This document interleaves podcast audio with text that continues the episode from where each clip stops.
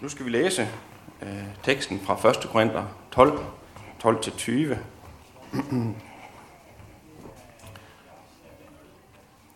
For ligesom lægemet er en enhed, selvom det har mange lemmer, og alle lægemets lemmer, så mange som de er, dog danner et lægeme, sådan er det også med Kristus. For vi er alle blevet døbt med en ånd til at være et lægeme, hvad enten vi er jøder eller grækere, tralle eller frie.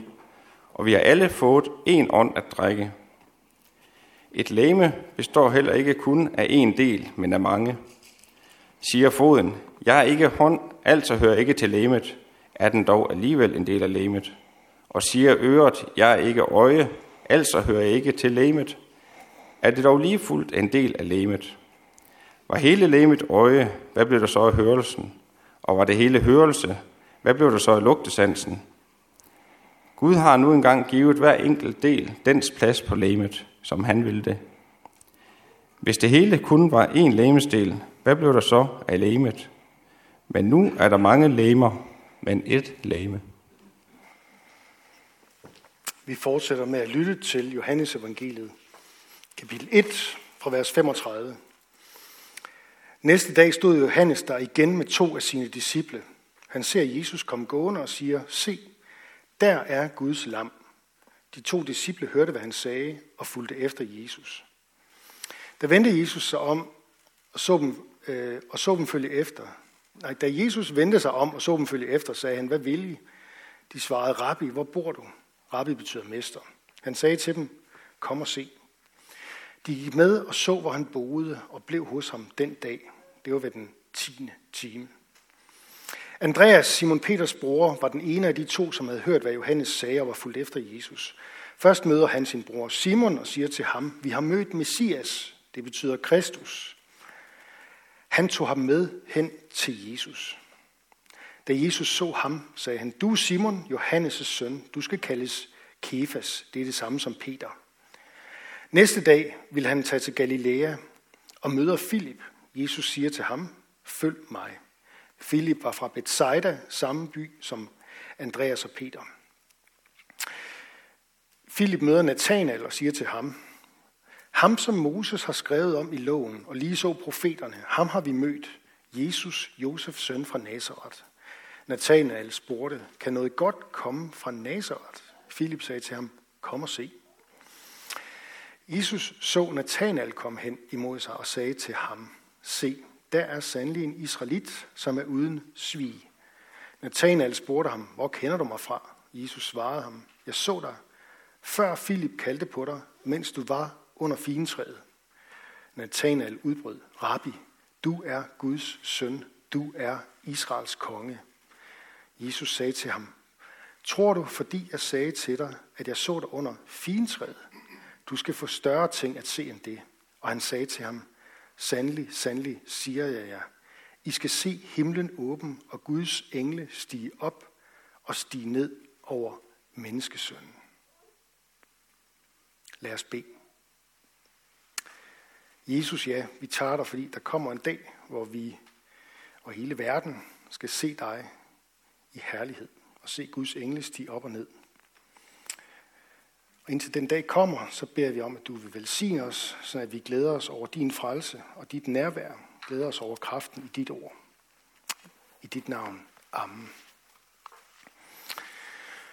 Øh, her i ugens løb, der kom det frem, at der er kommet 42, 42 nye ord i øh, sådan, jeg ved ikke om det er decideret i ordbogen, men i hvert fald sådan i det danske sprog, der er blevet registreret som sådan kendte ord i det danske sprog. Det er for eksempel sådan noget som øh, albuhilsen, superspreder, smittetryk, kontakttal, kontaktsmitte, flokimmunitet. Og set i lyset af den beretning, vi lige har læst nu, så er det jo faktisk ret interessante ord, fordi der er ligesom sådan en smittekæde, der går fra den ene til den anden til den tredje. Det er interessante ord, som for os er øh, lige nu negative ord. Ord som kontakttal og smittetryk, det er egentlig ord, vi helst ikke vil kendes ved. Eller kende. Det ville være dejligt, hvis ikke vi kendte til det. Fordi det handler jo om den der virus, der haver midt i blandt os.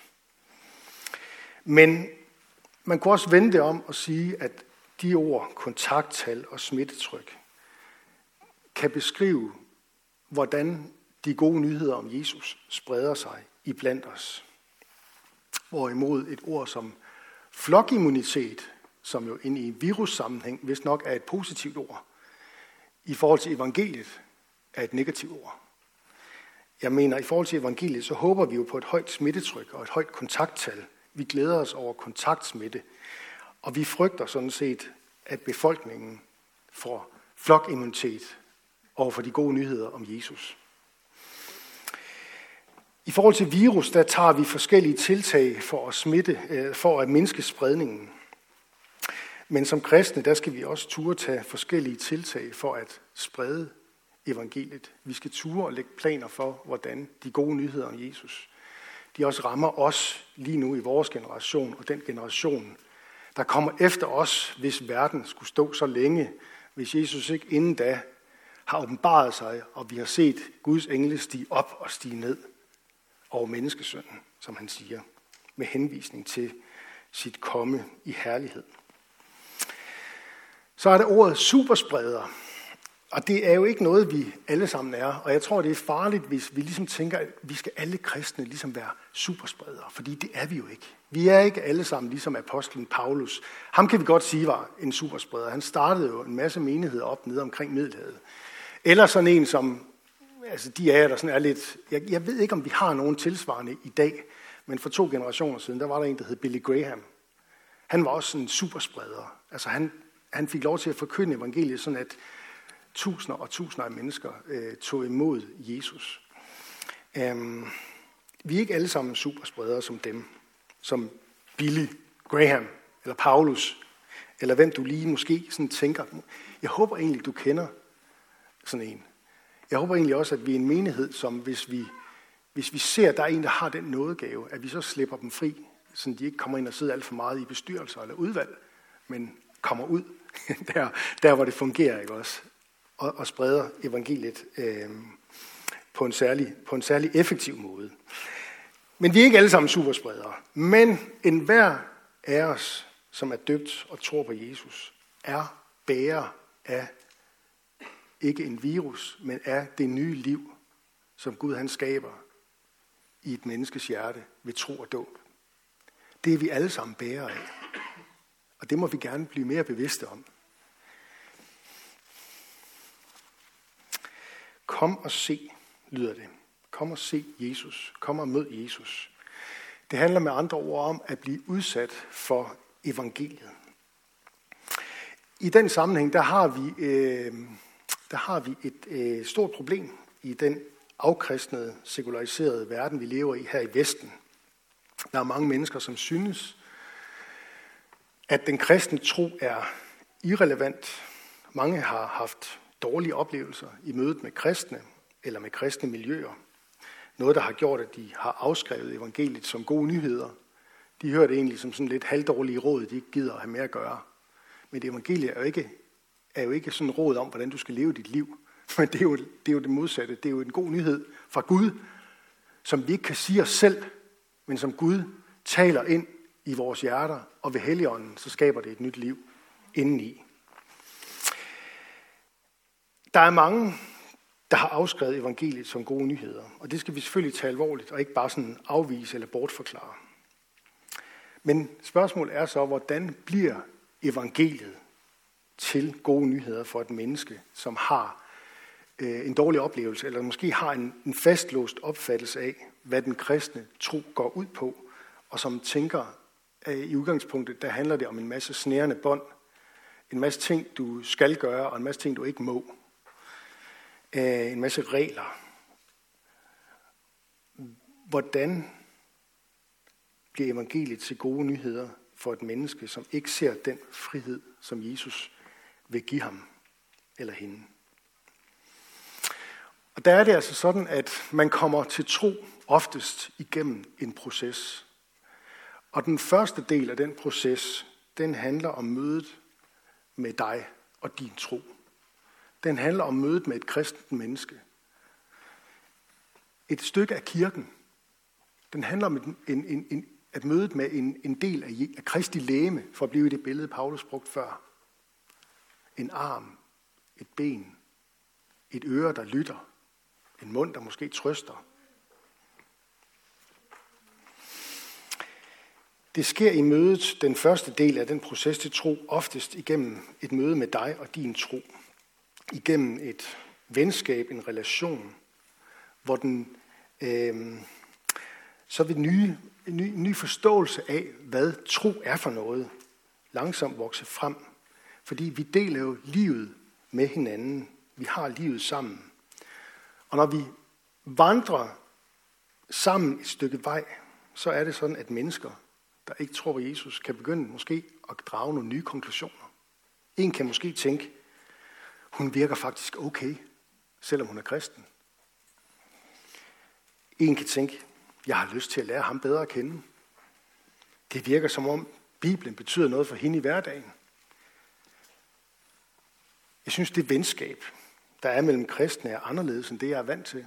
Eller den omgangstone.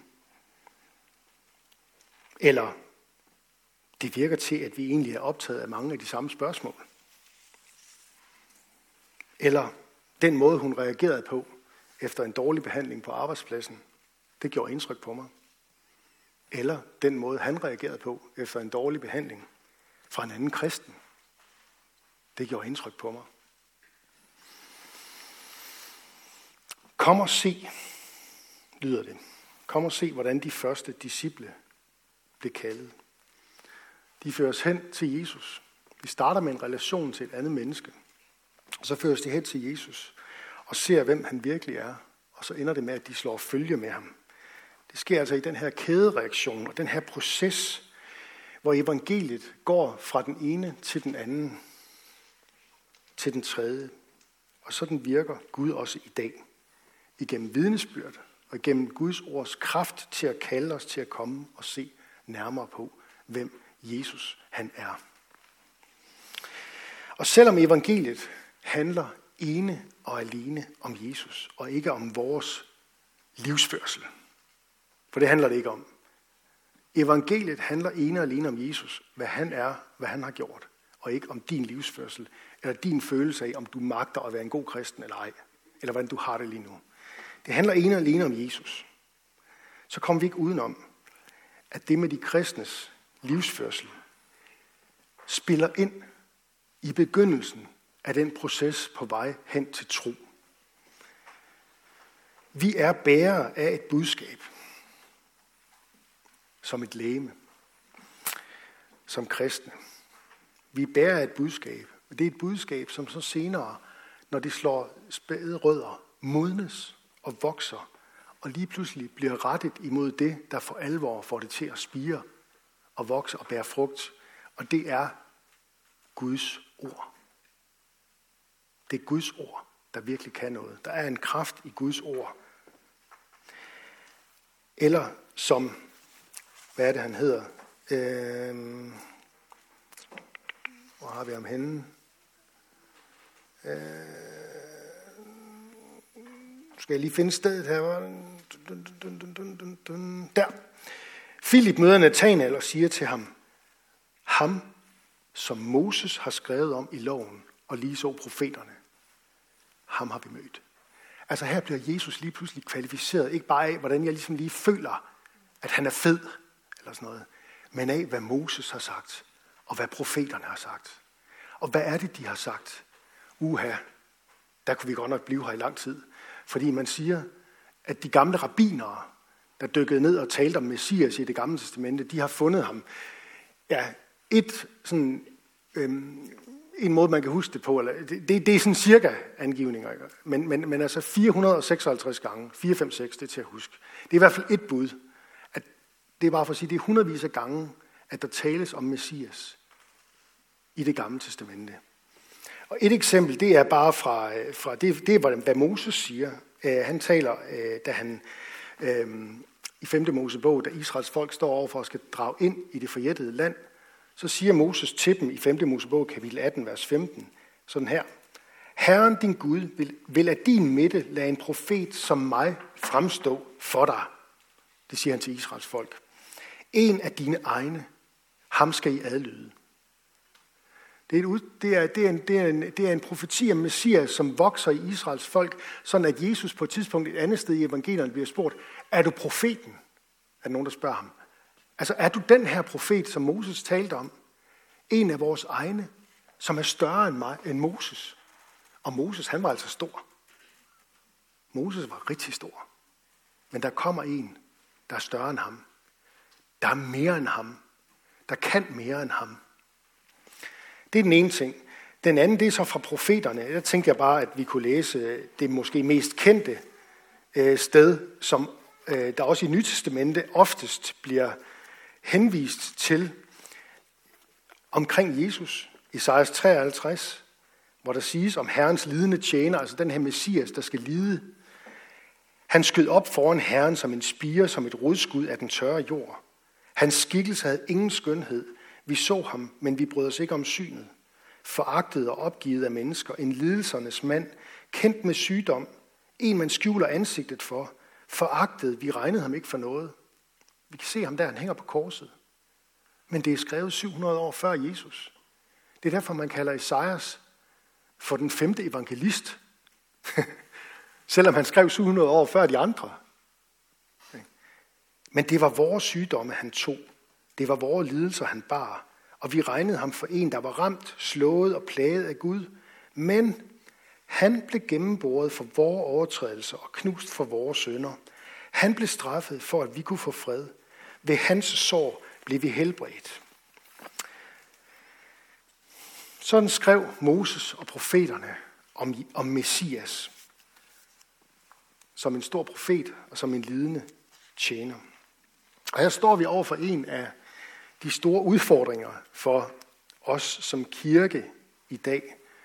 Det er, at vi langt hen ad vejen, og nu, nu løfter jeg ikke en stor pegefinger, jeg konstaterer bare, vi har simpelthen langt hen ad vejen øh, mistet rødderne til vores forståelse af, hvem Jesus er, på grund af, at vi mere og mere stopper med at læse i Bibelen.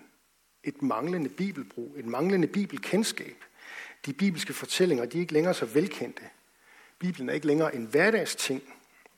Og en væsentlig del af forklaringen, det er, at det gamle testamente er ligesom forsvundet ud af horisonten som en, sådan, hvad kan man sige, en nøgle til at forstå, hvem Jesus er. Og der har vi mistet noget enormt værdifuldt, som vi kan finde igen, fordi det ligger der jo.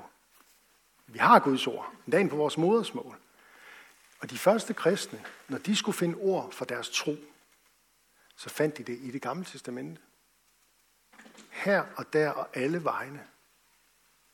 De fandt jo Herren deromme. Herrens navn. Herren være lovet. JHVH, Herren, Guds eget navn. Det navn, som Jesus kom til at bære. Det fandt de jo over 6.000 gange der. Om de læste om, om Jesus overalt i det gamle testamente. Den bibel, Jesus selv værdsatte og anvendte, når han skulle forklare, hvem han var, når han skulle forklare sin død og sin opstandelse, det var, som der står i Lukas evangeliet, at han begyndte med Moses og alle profeterne og udlagde for dem, hvad der stod om ham i alle skrifterne. Flere gange i dagens beretning her, der møder vi øh, det udtryk, at Jesus han er Messias. Kom og se, vi har mødt Messias. Det betyder Kristus. Altså Messias er det hebraiske ord for det græske Kristus, og så har vi så det danske ord for det. Det betyder, at han er den salvede. Med stort. Han er den salvede. Han er den forløser, den frelser, som profeterne peger frem imod, skal komme ud fra Israels folk, som en af os, som Moses siger, som skal komme og befri ikke bare Israels folk, for han er ikke bare Israels konge. Han er hele verdens frelser. Så sandt som Israels Gud ikke bare er en lokal stammegud, men han er hele verdens frelser. Gud udvælger Abraham for at nå ud til alle mennesker. I dig skal alle jordens slægter velsignes. Der var en forventning på Jesu tid om, at der skulle komme den her salvede, det her enestående salvede menneske, Messias. Den, som Gud i Gamle Testamentet havde lovet, skulle komme og frelse Israels folk og resten af menneskeheden fra synden og døden og fortabelsen. Og det er altså ham, vi møder her i dag. Kom selv og se. Det er ham, som kaldes Guds søn og Israels konge. Ham, som kaldes herre og mester. Og han ønsker også at være din herre og mester. Han gav sit liv for dig. Hvad venter du på? Hvad venter jeg på? Og så lige til slut, tilbage til det, vi startede med. Vi opfordres meget til at holde afstand for tiden, til at aflyse og undgå, undgå berøring. Og det skal vi selvfølgelig gøre i forhold til virus. Men i forhold til det med at sprede evangeliet og få kontakttallet og smittetallet op der, der skal vi vise hinanden noget andet. Vi skal vise hinanden opmærksomhed. Vi skal prøve at finde nye måder, nye veje at være til stede i hinandens liv. Fordi dit liv og din næstes liv er ikke aflyst. Det er ikke sat på standby. Guds ord er ikke dødt. Det er heller ikke aflyst. Vi har det spillevende midt i blandt os. Troen, håbet, kærligheden er ikke aflyst. Kan ikke aflyses. Den kristne kirkes enhed, det er, at vi er kristi læme, som Paulus talte om. Det er noget, der er skabt og villet af Gud. Eller som Paulus siger, øh, der i 1. Korintherbrev, som vi hørte før, der sagde han, for vi er alle døbt med en ånd til at være et læme. Det betyder, at det er Kristus, ham som er Messias, Guds søn, Israels konge, herre og mester. Alle de her udtryk, vi møder om ham i dag, det er ham, Jesus, der forener os som kirke, som brødre og søstre.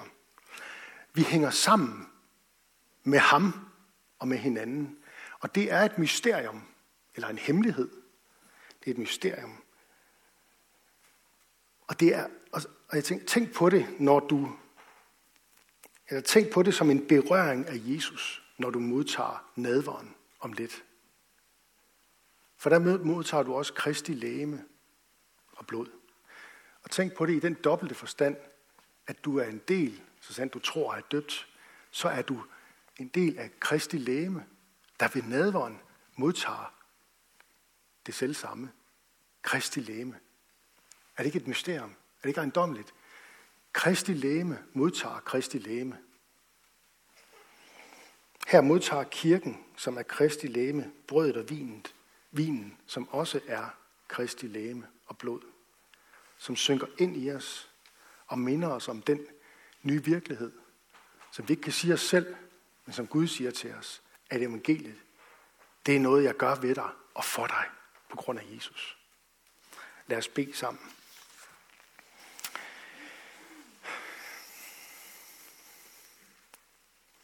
Jesus, vi beder om, at du også vil lægge den tro og den bekendelse på vores læber og i vores hjerter, at du er Guds søn, du er Israels og hele verdens konge. Vi beder om, at øh, vi må have vores ører åbne, når, vi, når, når du kommer til os igennem en bror eller søster og siger, kom og se. Vi beder om, at vi også må få lov til at øh, gå med dig og se, hvor det er, du bor og blive hos dig og lære af dig. Tag imod fra dig. Vi tager dig for det fællesskab, du har sat os i. Her, tak fordi vi kan mødes i frihed og tilbe dig. Udrust os med nådegaver til fælles gavn og opbyggelse, sådan at Kristi læme kan bygges op. Vi beder dig for menighedens børn, både de fødte og de ufødte. Beskærm du dem og lad dem få lov at vokse op i tro på dig. Vi beder for menighedens konfirmander og unge, lad dem vokse i tillid til dig. Vi beder for ægteskaberne og de, som lever alene. Giv os din kraft over vores liv og samliv. Vi beder for Skærn by og omegn om, at du må blive kendt, troet, elsket og efterfuldt. Vi beder for Niels Jørgen Fogh, menighedens vejleder, velsign ham i hans tjeneste. Vi beder om, at du vil være nær hos alle, der er ramt af sorg, sygdom og lidelse. Og giv også os mod til at være til stede og visdom til at lindre smerten hos hinanden, så sandt som vi er dit læme. Vi vil være stille et øjeblik og være så bede for en person eller en situation, der har brug for Guds hjælp.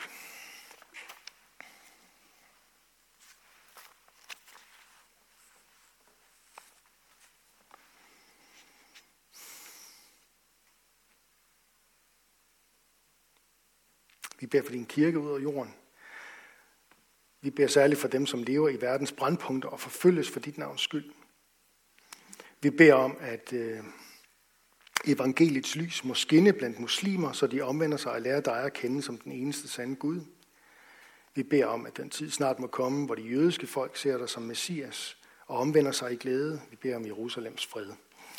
Vi beder om, at de gode nyheder er, der må få fremgang i Danmark. Vend vores hjerter og vort folks hjerte til dig. Vi bekender vores medansvar for kirkens og folkets forfald. Vi bekender vores mangel på tro, lydighed og kærlighed.